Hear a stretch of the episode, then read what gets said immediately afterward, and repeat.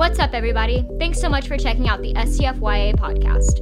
STFYA is the college and young adult ministry of South Tampa Fellowship Church in Tampa, Florida. We meet every Monday night for the city, our weekly worship gathering. We are a family that's committed to following Jesus together in our city, and we would love for you to join us. For more information about how you can get involved, check us out on Instagram at STF underscore YA. Thanks for listening.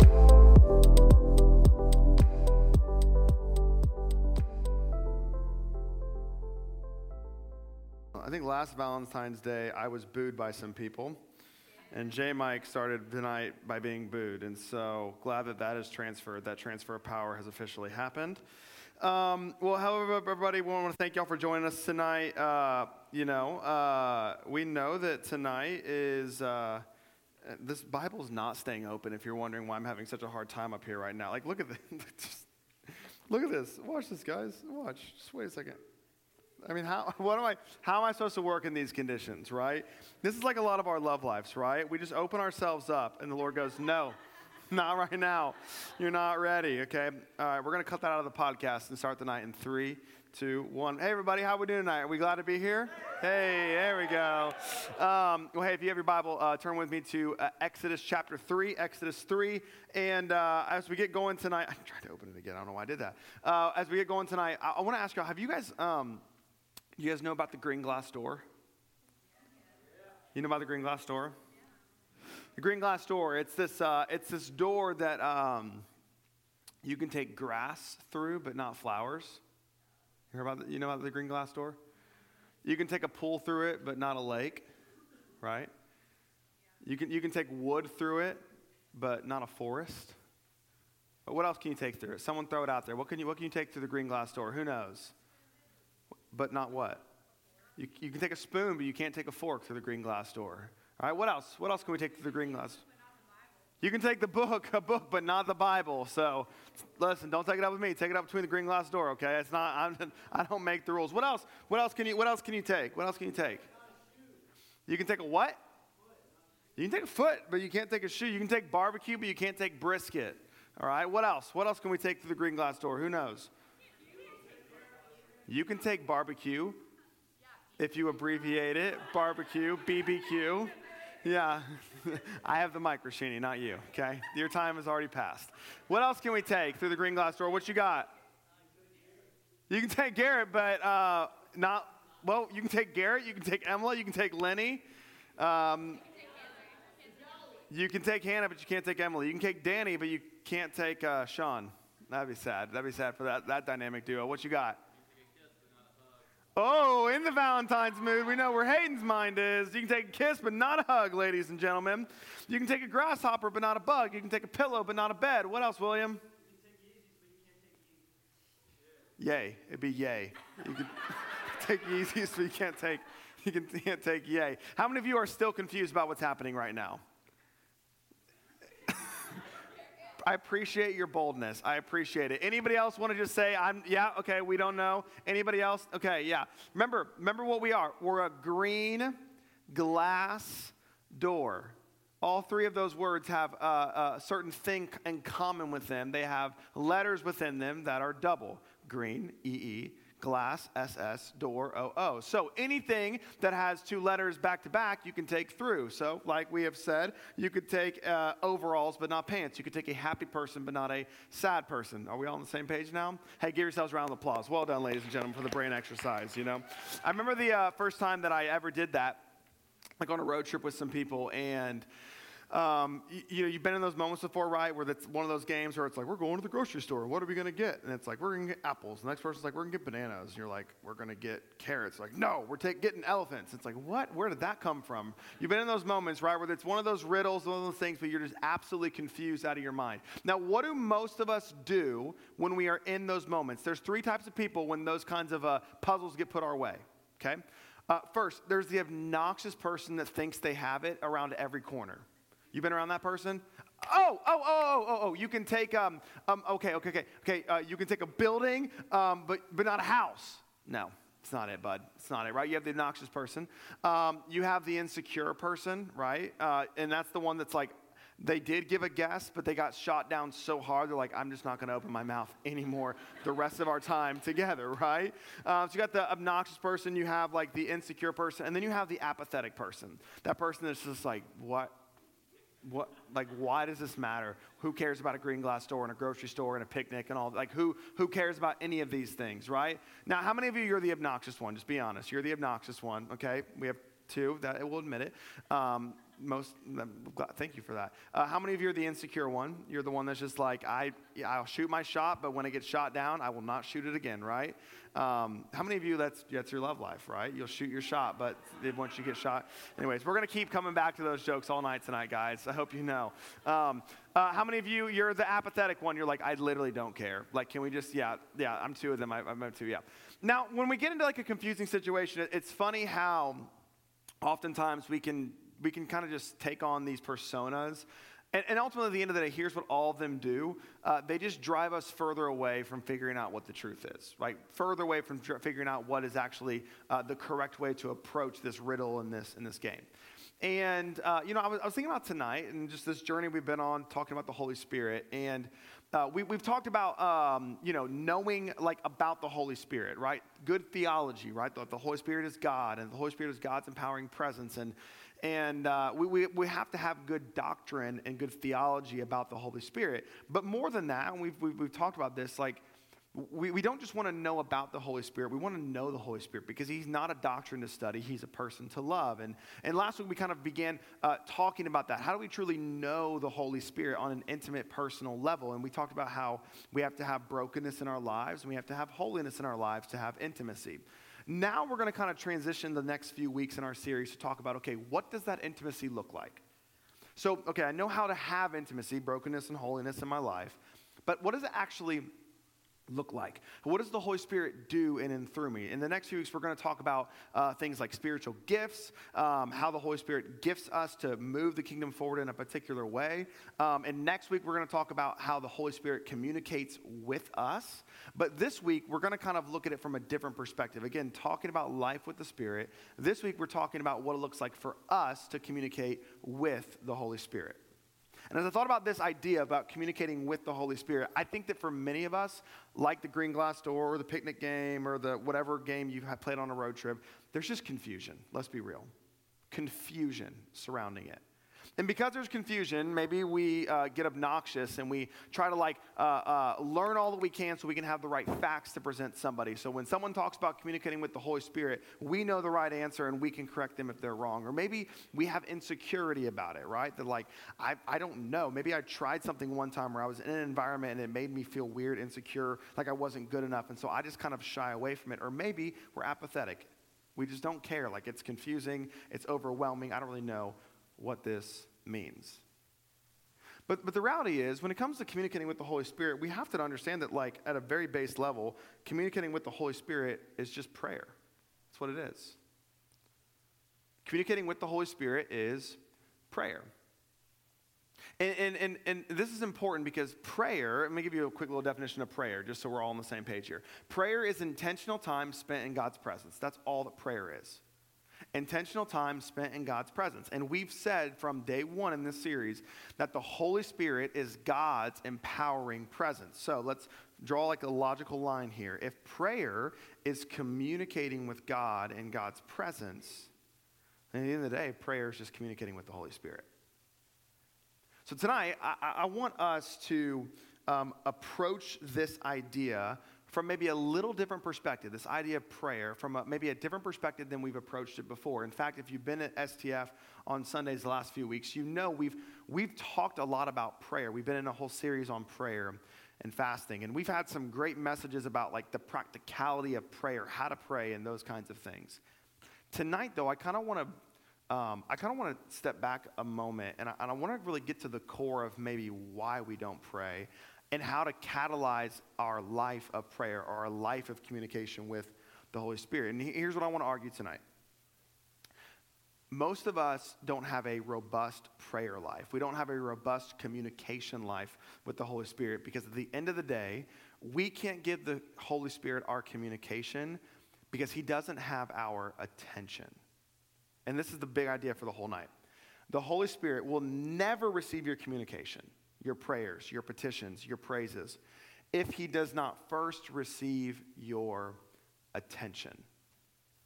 I want to draw a line tonight between our attention and our communication. And I want to do that through this story in Exodus chapter 3, a very familiar story for many of you if you've been a part of church for any period of time. So, Exodus chapter 3, I want to show you how our attention and our communication are actually aligned. And the main character that we're going to look at is a guy by the name of Moses. By show of hands, how many of you know who Moses is?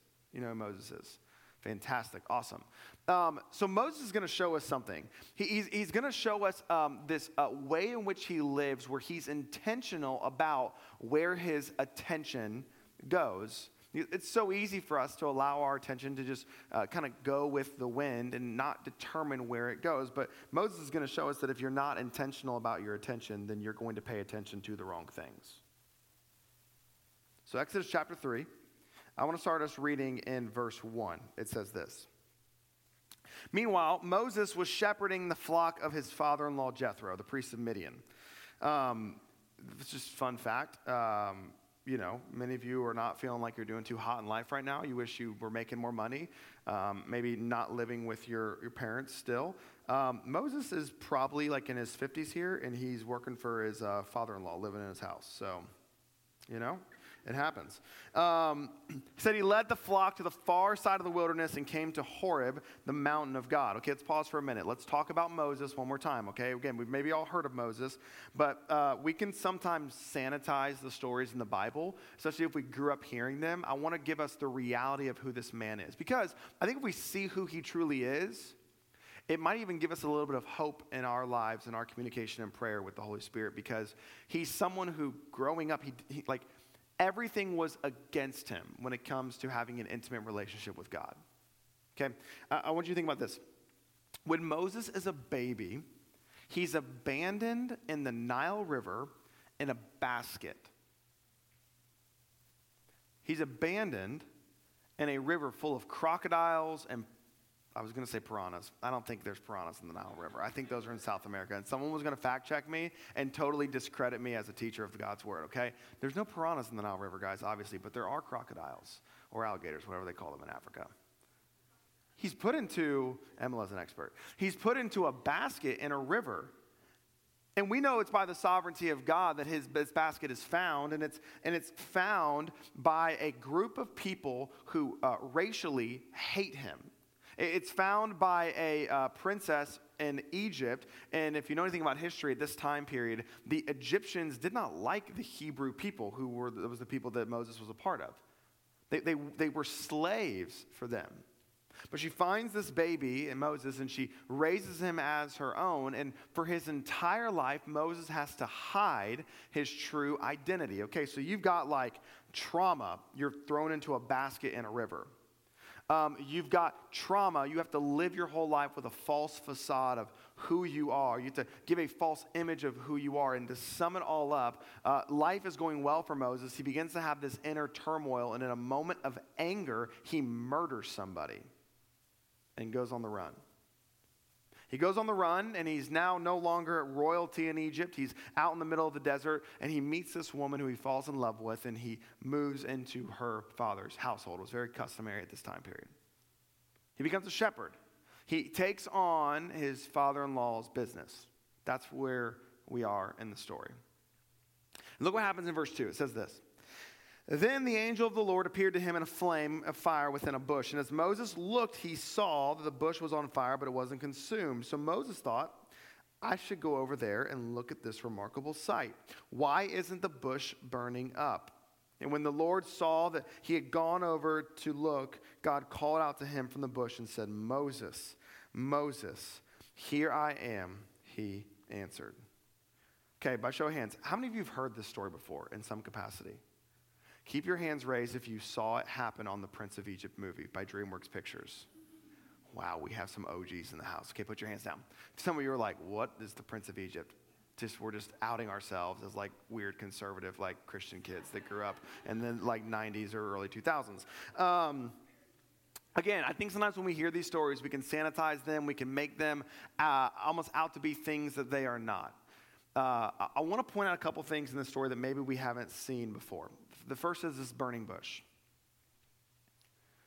I think that many of us have this assumption that, like, it would have been pretty uh, out of the ordinary for Moses to be out there herding sheep and all of a sudden uh, a bush to be on fire.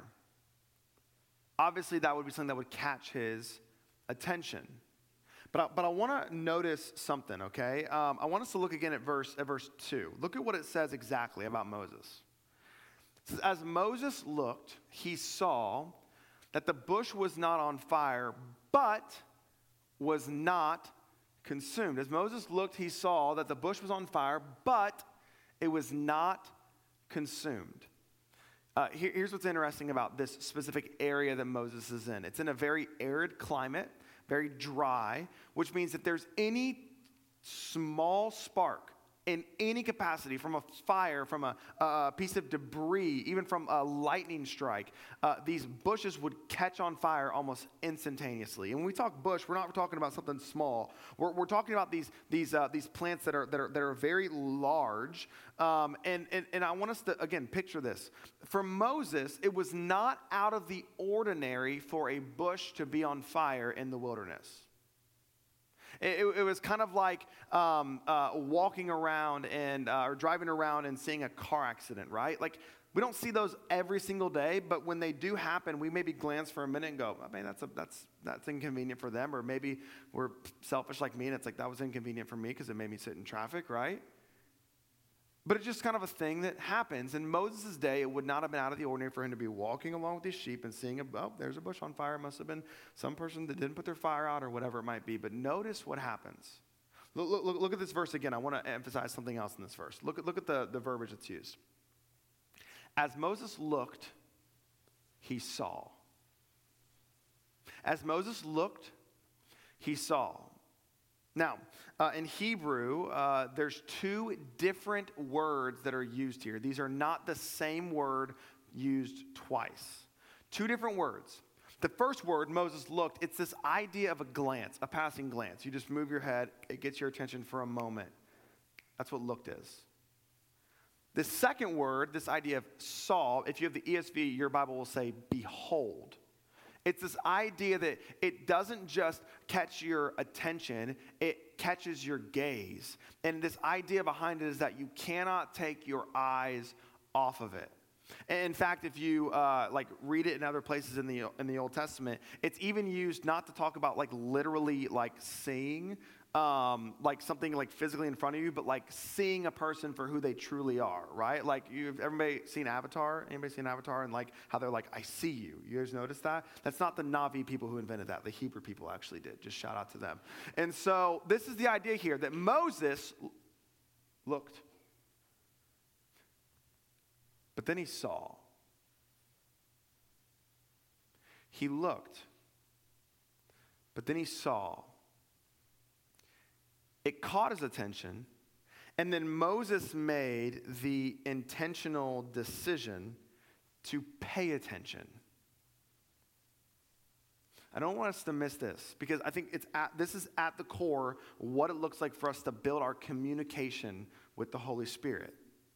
We have to be willing to pay attention to Him when He shows up in our everyday life. Again, like Moses had a decision to make. He, he could have just looked and then kept on walking.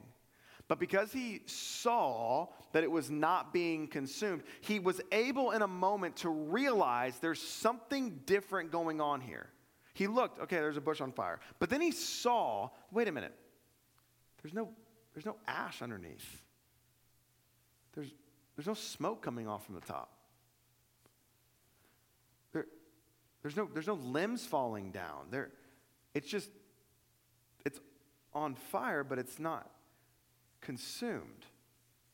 Think of the attention to detail it takes to notice that fact. He had to pay attention, to give over his attention to this thing that God was using to get his attention. And again, I think this is at its core what I think for us, what we really have to understand if we're going to if, if, if we are going to pay attention to the Holy Spirit, God set that bush on fire to get Moses' attention. But Moses had to make the decision whether he was going to pay attention to it. Right? God can reveal himself to you and me in the scriptures. But you and I can make the conscious decision whether we're going to read the scriptures. God can promise you victory over sin, that there is no condemnation for you if you are in Christ, that you have power to defeat any sin that would so easily entangle you, but you and I are the only ones who can choose to walk in that. God can transform the life of your family, but only you and I can be the one that would decide to tell our family about Jesus. Like it's the difference between what God is capable of doing, what He's able to do, and what we decide to join in with Him as He is doing it paying attention. And this is what Jesus gets to in, in, Matthew chapter 6 when he is talking to his disciples and he says, Listen, like wherever your treasure is, there your heart will be also. Because that's the thing about attention at the end of the day. Attention is always tied to what we value the most, really simply. Attention is always tied to what we value the most. And in this season of Moses' life, he valued hearing from God. He valued growing in an intimate relationship with the Holy Spirit. And so, because of that, he walked in a state of awareness, knowing that, like, if God gets my attention and tries to prompt me, I need to be listening and I need to respond. And there's a truth that's just built into this. And, we, again, we can apply, apply, it to our prayer life. We can apply it to communicating with God. And it, it's a bigger truth than that. And it's just that, like, your attention is always going to determine your actions. Your attention is always going to determine your actions. So, you want to be someone who prays more? Turn your attention to God. You want to be someone who can fight an addiction? Turn your attention to God. And that's not just a biblical truth. Like, we know this as a life truth. Like, did you know that there is an entire um, like economic system in our world known as the attention economy. Think about like the, the top five apps that like statistically our demographic, our age would use, all right? Um, Instagram, Snapchat, uh, Twitter, um, BeReal, um, TikTok, right? How much do you pay for any of those apps? If you pay something for them, then there's an issue with you. Say, no, I want those filters. You're weird. Um, you don't pay nothing. You don't pay any money. But you do pay all those apps with your attention. Why do you think there's ads on every single one of those? Why do you think that businesses now have, some of you might even work in this, entire departments where they don't focus on uh, traditional forms of marketing, but instead look to influence you through a person using a product on a social media app? They didn't pay for you to see a billboard, they just paid someone to eat a bag of chips in front of you so you would go, huh, maybe I do need to eat those Takis. Isn't it interesting? I never heard of Takis until TikTok came out. Never, ever, ever. I had a sheltered childhood. I know. Stop judging me. It's the attention economy. Our, our world knows that what you give your attention to, you will also give your actions to. And, and so, unfortunately, for many of us, my, myself included, we just we spend our lives giving our attention to the wrong things. And, and in giving our attention to the wrong things, we don't give our attention to the best thing the most important thing. And then we wonder why we feel so far away from God. Why, why we feel like the Holy Spirit is just not present in our life. Paul, he kind of uses this verbiage in uh, his letter to the Thessalonians where he's kind of warning against doing this, warning against uh, refusing to pay attention to the Holy Spirit. And I love this language he uses. He says, Do not quench the Holy Spirit. Do not quench the Holy Spirit. That's really weighty if you think about it. That you and I would actually have the freedom and the capacity to quench the God of the universe speaking and moving through us. But we do. And we do it all the time. Right? It, it's it's, it's kind of like this. Like when you gave your life to Jesus, right? It's an interesting that there's an image in Scripture of the Holy Spirit as a flame, right? When the Holy Spirit descends upon the apostles in uh, Acts chapter 2. He, he shows up as tongues of fire, right? Um, it's this image kind of all throughout Scripture. Like God is even referred to as an all consuming fire, right? This story in the book of Exodus, right? The presence of God shows up, right? If you keep reading the story, what does Moses do? Takes off his sandals because he's on holy ground, because he's in God's presence. It's this image of God coming in the form of fire.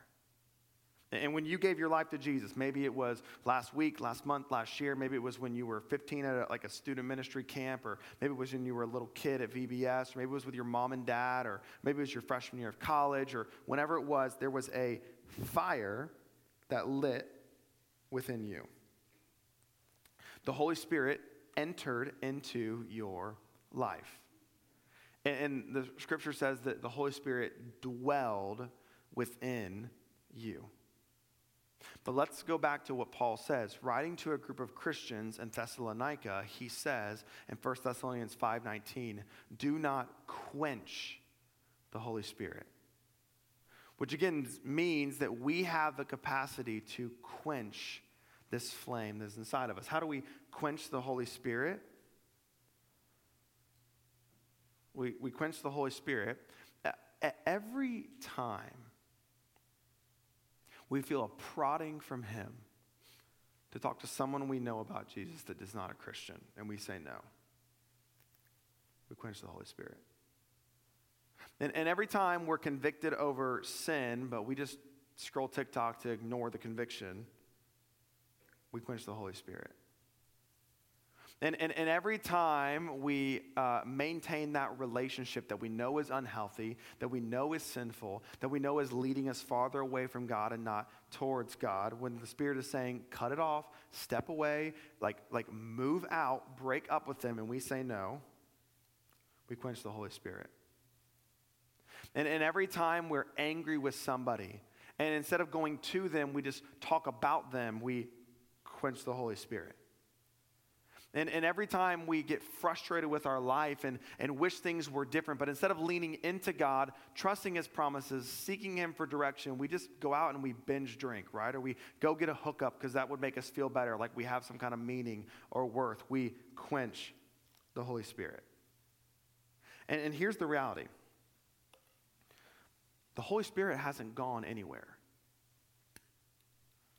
He's still here.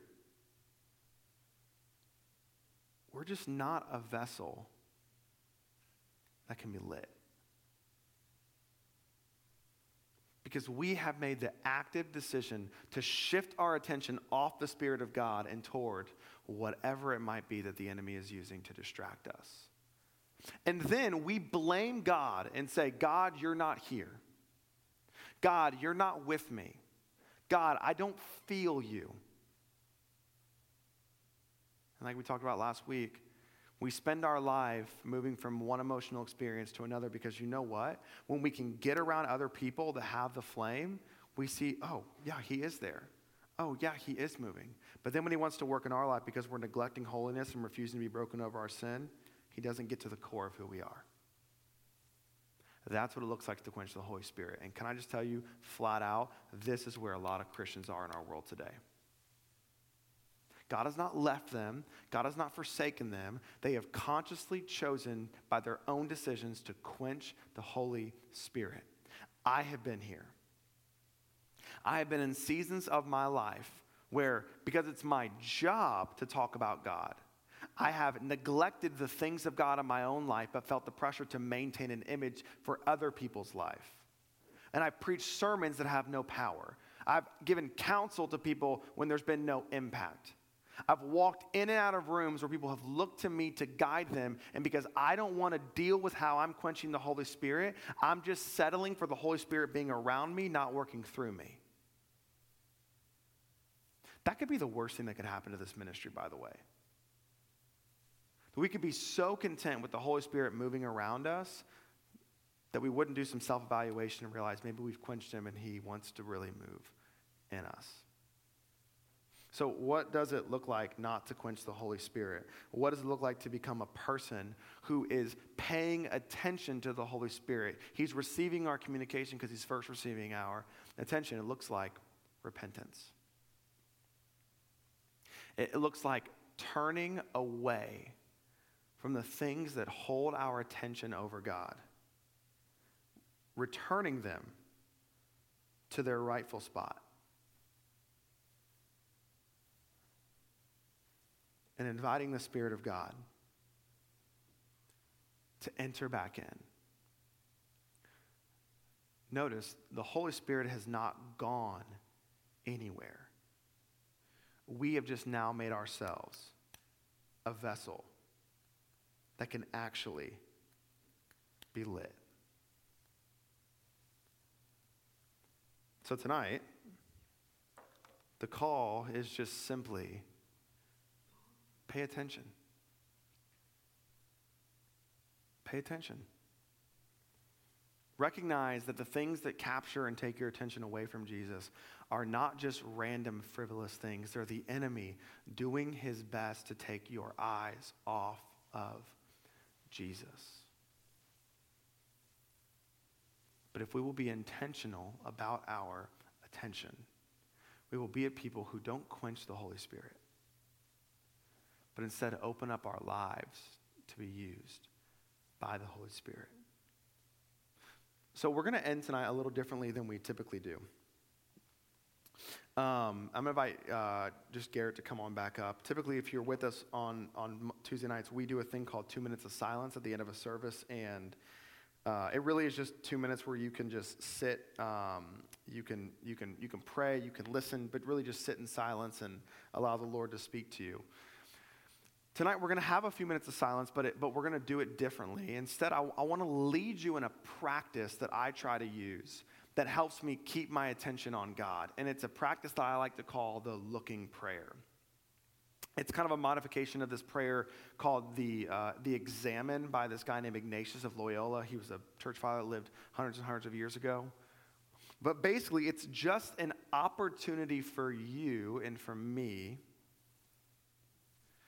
to fix our attention on God in a particular moment. It involves us looking three places. First, looking up, noticing God, reminding ourselves of who He is, and then looking in, becoming aware of our own sin, the things that are holding us back, the things that are keeping us from being aware of the Spirit, and then looking out at the world around us, the people who are in need, the people who need us to go to the Lord and intercede on their behalf. It's looking up, it's looking in, it's looking out. And it's something you can do in 30 seconds, you can do it in 30 minutes, you can do it in three minutes. It's a very easy way for you to orient your life, orient your moments, orient the decisions that you make on God because you're intentionally looking to Jesus. You're fixing your mind and your attention on the Holy Spirit so that He can get your communication because He has that attention.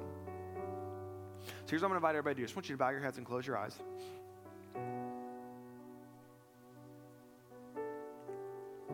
I'm going to lead us in this prayer. So I'm going to explain and say a few things about each moment and movement. And just in that those moments and movements, I want you to just focus on in those moments communicating with the Holy Spirit. So, first, I want to invite everyone in the room, in your hearts and in your minds, to look up.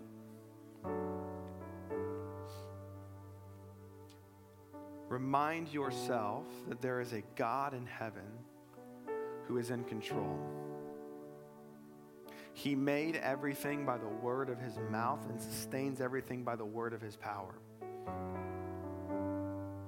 That is who you and I are communicating with. The Alpha and the Omega, the beginning and the end. This sovereign being who holds everything together, and yet this being, this God, wants to intimately know us. He is our Father.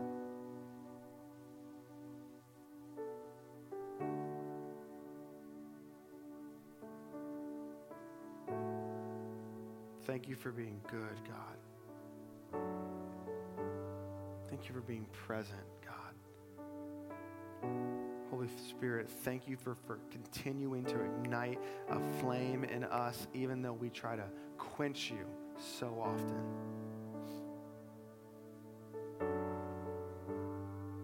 Now I want us to look in. Our prayer is Psalm 139 Search me, O God, and know my heart. Reveal in me if there is any wicked way. We spend so much time looking at the wickedness and the sin and the brokenness in other people that we distract ourselves from that sin that's within us, the things that hold us back, the things that stand in our way, the things that we are doing that are quenching you in our life, God. Holy Spirit, in this moment, bring to all of our hearts that habit, that sin, that addiction, that relationship, that thing within us, that propensity or insecurity, Lord, that is pulling us away from you.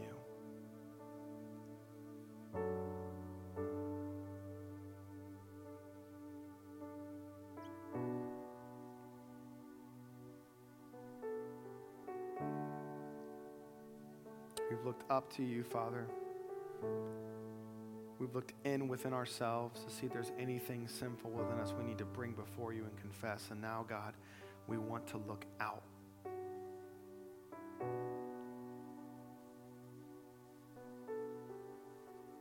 Lord, you work in us because ultimately you want to work through us. So, God, bring that person to mind that we need to pray for in this moment that situation at work or in our family that we've been giving advice on, uh, we've been giving our opinion on, but we haven't been going to you on. Help us to look out in these moments and see the people that we need to intercede for the friends, the, the family members, the co workers, the people all around the world, God, who are just devastated because of the brokenness that exists on this earth, God, would we look up at you and look in at ourselves and look out at how you want to move in our midst?